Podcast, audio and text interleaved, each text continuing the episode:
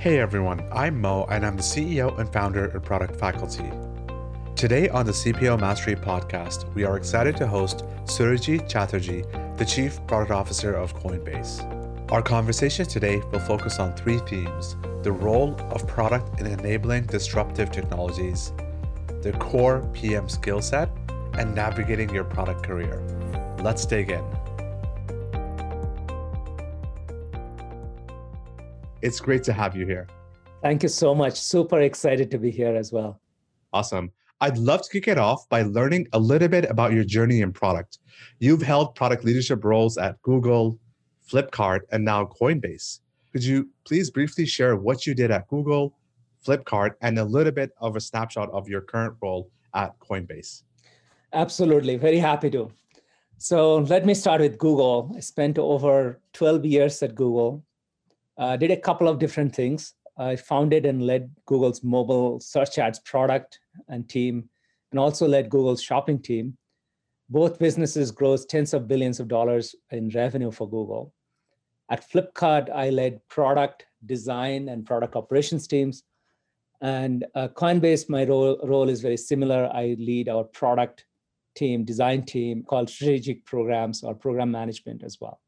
What excites you about the crypto space and why did you decide to move to this space from Google? When I worked at Google and I worked on ad side of Google almost the entire time, I felt I was doing something to change the world. Google Ads was democratizing advertising and as you know, advertising was dominated by, before Google came in, kind of suit wearing Madison Avenue folks. Crypto democratizes all of finance. And I kind of like it when the nerds win. That was my inspiration. Awesome. We've seen an explosion of interest in the crypto space, and this is amplified by companies like Tesla and MasterCard uh, expressing interest in the field. Where do you see the next phase of growth coming from in the crypto space? Yeah, three three areas in my mind. One, I think the institutional interest will continue to grow. We have seen last year and year and a half, a lot of institutions have invested in crypto, hedge funds, pension funds, corporations, endowment funds, and we are seeing increasing interest. The whole industry is seeing interest from institutions. Uh, number two, I think DeFi or decentralized finance uh, is already on a tear already over $40 billion of value locked in DeFi protocols. So I think that will continue to drive growth for in crypto. And then the last thing I think is crypto is going to enter more of a utility phase. You know, traditionally it has been an investment vehicle for hedging against inflation and so forth. But you, you can just see Tesla just announced they will accept Bitcoin for Tesla purchases. MasterCard is working on crypto, Visa is working on crypto. So we'll see more of those payments, commerce use cases. We are seeing remittances. There is movement in remittances space, and that there can be disruptive product built on crypto, making remittances easier. And people are tokenizing everything from art and real estate and so forth. All of this innovation will bring crypto more to its kind of real utility phase that originally people had imagined it would do. And I'm very excited about that. Awesome. Now, moving on to our module on core product management skills. You've had the opportunity to hire and develop many PMs. What sets apart the strongest PMs from the rest? Great question. I think of three things. First, great PMs must have an obsession for building better customer experience. User experience, customer experience should trump everything. Second, they must have this ability to inspire people with their vision and at the same time be flexible enough to go into the details. So I kind of think about this as, you know, like United States Marines or something. You can fly the airplane and jump into the ground for hand-to-hand combat when needed. And then third thing is uh, strong collaboration and influencing skills. Uh, product managers often don't manage a lot of people. They influence people. They get work done through their influencing skill, collaboration skills. So uh, that is absolutely essential. So obsession with customer experience, inspire and get into details, and strong collaboration. Awesome. Love it. Now, when you think about what key metric do you use to measure the success of product teams at Coinbase? How do you know the teams are doing well? Do you subscribe to the philosophy of the North Star metric? And if so, what is Coinbase's North Star? Going back to the obsession with the user, uh, the metrics we look at are all user adoption type metrics. So things like verified users, monthly transacting users. We look at trading volume, so the, that tells us how users are interacting with our platform, assets on platform. So those are some of the key metrics. Of course, every team also focus on a set of what I call input and output metrics. Because you know, if you look at, for example, conversion as a metric, that's an output metric. You need to really focus on the drivers of conversion. Same with revenue, which is an output metric. And this was championed by Amazon and others in the early days, the, the whole concept of input and output metrics. We also set quarterly goals. So we call them OKRs. This is uh, Google and other companies in the Valley have uh, championed the, the concept of OKRs, objectives and key results. Uh, so we set quarterly OKRs, uh, review those mid-quarter and end of quarter. That kind of tells us how the teams are doing. One of the trick in setting OKR is to set very ambitious OKR and kind of slightly more lenient in grading. So we, we do this thing where this is something that Google also uses actually. If you set very ambitious OKR and if you achieve at least 70% of it, we think still think you did great and it's still green. And that has actually really helped us keep pushing the bar higher and higher. And then the final thing on subscribing to North Star philosophy, and a Coinbase is a very mission-oriented company. And our mission is to create an open financial system for everyone in the world. So absolutely, we always think through what is the long-term goal when you are building a product. Why are you building this product? Not it should not be just for a tactical reason. It should there should be a long-term purpose to it. It should connect to our vision and mission as a company. Yeah, it's very unique. Coinbase's career page is, has a 16 minute video on the vision, which I thought was very unique. Now, moving on to our next module on disruptive technologies. When thinking about the portfolio of bets that you're making at Coinbase, how do you think about um, allocating resources to existing products versus new innovations? And is that portfolio mix different at Coinbase uh, as opposed to your previous companies? Yeah, so we use a 70 20 10 framework, which I think many tech companies probably use. What it means is 70% of the resources are dedicated to core products, products that uh, already have product market fit, already in the market, but they we still need to keep working on it. 20% is for strategic products, and then 10% for venture bets. So that's kind of roughly our product portfolio allocation. Of course, it's it's a rough numbers. It can be 65 and 60, not 70, and so on. In other companies, I used a very similar framework at Google. In fact, Google famously talks about the 70 20 10 framework as well. And then when I was at Flipkart, I found this framework to be it's very useful. It's very simple. I'm a huge fan for simplicity. There are, of course, a lot more complex stuff you can do, and then eh, nobody kind of understands them after a while. So keep it simple. That has worked for me. Awesome. I love the simplicity of it. And I love that you've tried it at various companies and it's been working quite well at all these major companies. So launching and scaling category defining products from scratch isn't easy. How do you keep your teams motivated to work towards a product vision? And a great question. And this is probably very relevant for crypto and Coinbase. As you know, crypto kind of goes through ups and down cycle. Now it's uh, crypto is doing really well. Bitcoin prices are going high. I'm sure there'll be a crypto winter waiting somewhere in the corner in the future. And it's it's the nature of markets. Every market goes through ups and downs, so there's nothing unusual. I think the key is to make sure that people understand what they're working on is for a longer term purpose. So I always try to make sure our product vision is is tied to that higher purpose. And that's really, uh, for us, it's, the, it's our company's vision to create more economic freedom for everyone in the world. It's a little bit of a timeless vision.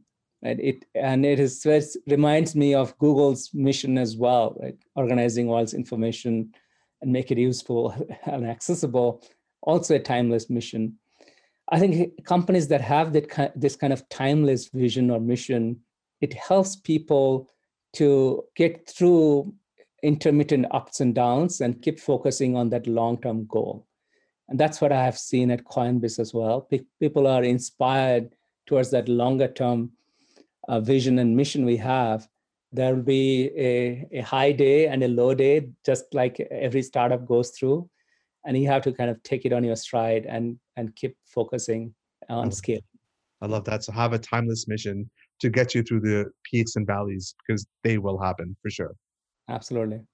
So many companies struggle with alignment and making sure that all the teams are pointing in the right direction. You've managed teams of thousand plus employees. What are some best practices that you use to make sure that everyone's aligned on the right direction? Yeah, I'll give you three points, three things. First, and most important probably, you have to absolutely have to start with why. Why is a common sense of purpose that everybody understands and everybody can repeat in the company. And I talked about our why, our vision and mission. For example, at in my previous companies like Flipkart or Google, at Flipkart, it was about giving access to wide selection of products to a billion over a billion people, finding the best prices and wide selection of products. And that was a, a higher mission, and that kept the team aligned. Uh, at Google, of course, the Google's overarching mission of organizing all world's information, but then in the ads team, it was about democratizing advertising. And that was a purpose that kept people together. And, and Coinbase, we are working on creating more economic freedom for the world. I think this is very important, and you have to keep repeating that also uh, in, in every opportunity you get internally. It's, it's actually interesting how many times you have to actually keep saying it, even though it seems a little stale after you say a few times in the company. But the, your employees need to feel that you are really living up to that mission and vision. Number two, in my mind, is you have to help the team connect the dots with clear communication. Every team is working on some parts of the product. You have to, as a leader, be able to articulate how your product portfolio come together and help make progress towards the that one common purpose. And again, communication is the key. So we do, for example, we do an all hands with the, my entire team every month, where not just me, but team members and leads, they do product demos and talk about product innovation and again, try to connect those dots and how all the products we are building connect to the purpose. And then we do quarterly OKR planning, and that also helps teams aligned. And then the last thing I'll mention, number three, is you have to really demonstrate you deeply care. And you have to care and demonstrate that you care. By that, what I mean is to care about one, users, your users, users of the product, and two, you have to care about the people building the product. And people can tell if you truly care or you are just making it up or going through the motions if they see you care both about the product and the users and the people building the product, they get energized and come together. Amazing. Thank you for sharing that. Moving to the the last portion around general career career advice for product managers. So looking back, what's led you to be successful in your career? What advice do you have for product managers that are early in their career? I'll talk about a couple of things. First, try out something new and reinvent yourself every few years. This is really important. So it can be a new job, it can be a new role in the same company, but as long as you are learning something new every few years, you know you are on the right path. Do not worry about the exact compensation or the title or other things. Focus on learning something new. I know this sounds cliched, but eh, that has actually worked for me. I'll say number two is a certain amount of grit is really important. Resilience is really important because every success, and by the way, success is always relative, but whatever we call success is always preceded by far more failures. I mean, I've had many, but you have to have the ability to bounce back, learn from your mistakes. So that's really, really important. And I'll say the, the last thing here is be generous with your time with others and kind of as generous as possible. What I mean by that is always think how you can add value to others without expecting anything in return. Some people call it networking. I think of networking is not just talking to people, but actually committing to helping people. Because the relationships you build through generously helping people is the ones that will carry you through your career in unexpected ways. And that has happened to me in, in many, many occasions. And I, my wife always jokes with me that I have this extracurricular uh, every weekend that there will be few of my previous employees or uh, colleagues or uh, acquaintances will call me, ask for career advice, or they want to hire people, some help, whatever it is. And all of this is may seem like, oh, it's just a waste of time. It, it is not. Uh, it, it comes back to you. And the important thing is you don't count how many, many times you helped whom. You need to just be open and generous and it it will happen. It'll come back to you in some way. Amazing. It's so refreshing to hear such a senior leader like yourself doing that and practicing that and obviously doing this talk for, for the future product leaders. So if you look back at your career, knowing what you know now, how would you do things differently as a product leader? Great question. I think the first thing will be just be more patient while hiring and wait for the best person to come along. I've seen every time I have hired someone but there was not a what do we call a hell yes in the room like the, amongst the interviewers. And people are kind of okay and it's okay let's let's hire because we we are we, we need someone in the role quickly. Every time i have done that i've kind of suffered through it and it has not worked out well. So hire great people and be patient to find the right person for the role I'd say number two is try more crazy ideas. The 10% venture bet that I talked about earlier, the 70 20 10 framework, the 10% is very important. Often, what ha- ends up happening, people start with that 70 20 10, and then there are emergencies and there's a lot of pressure, resource crunch. So they will put their hand into that 10 bucket and say, oh, we'll push it out by three more months. It's okay. Let pause all the 10% projects for now and then three months becomes six months and a year and so on. They never do it. But I have seen that some of the greatest unexpected hits come out of those investments. So never compromise on that 10%, and if possible, make it a little bit higher if you can. Those are the things that probably I would go back and do slightly more differently. So great, awesome. So last question is what do you see the future of product management is in your view? Are there any trends you think PMs should keep an eye out for? Few things. First, I think product is increasingly going to become de facto in the C-suite, and not just for tech companies. Of course, in tech companies, product always had an important role in the in the company. But I think even other companies you'll see in consumer product, packaged goods, or other companies, product is increasingly take a more important role. And the reason for that is I think companies are realizing that product led growth is more sustainable than purely marketing and sales led growth. Uh, and you can see great examples are like Tesla. It's the product is good and it's a product led growth uh, rather than running great ads and, and doing spending a lot of money in marketing. Of course, marketing is important. I love our marketing friends, but I think increasingly we'll see product-led growth, uh, revenue growth. Second, this is something, this is more of a wish rather than it may be a trend. I think there will be more, or there is need for more formal product management training and courses.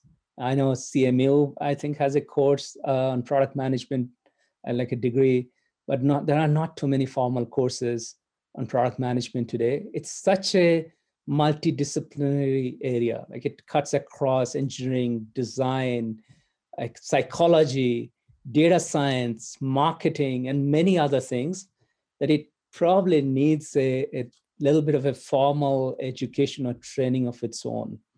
And then the last one is again seeing some trends, but more of a wish list probably. We need better tools for product managers. And one of my pet faves is that there's not no good tool in the market today to manage all the launches we do. At Google, there was a LaunchCal internally built tool, actually, which was pretty good. But most companies struggle through it because you need, how do you know, for example, how do you keep track that legal, compliance, security all approved every launch? And when you're a multi-product company, so again, you can manage it through spreadsheets and documents, but it becomes unmanageable. And that's just one example. As we go into this uh, kind of a remote world, given that product management is a highly collaborative function, like you have to work with by the nature of the job with everyone in the company, I think there'll be more interesting, useful collaboration tools will emerge that help product managers. Awesome. Thank you so much, Surojit, for taking Thank the time you. to share your knowledge with us today. Thank you so much. If you enjoyed this podcast, make sure to subscribe and check us out at productfaculty.com, where we offer a fully live advanced PM skills training program for senior product managers. Thank you.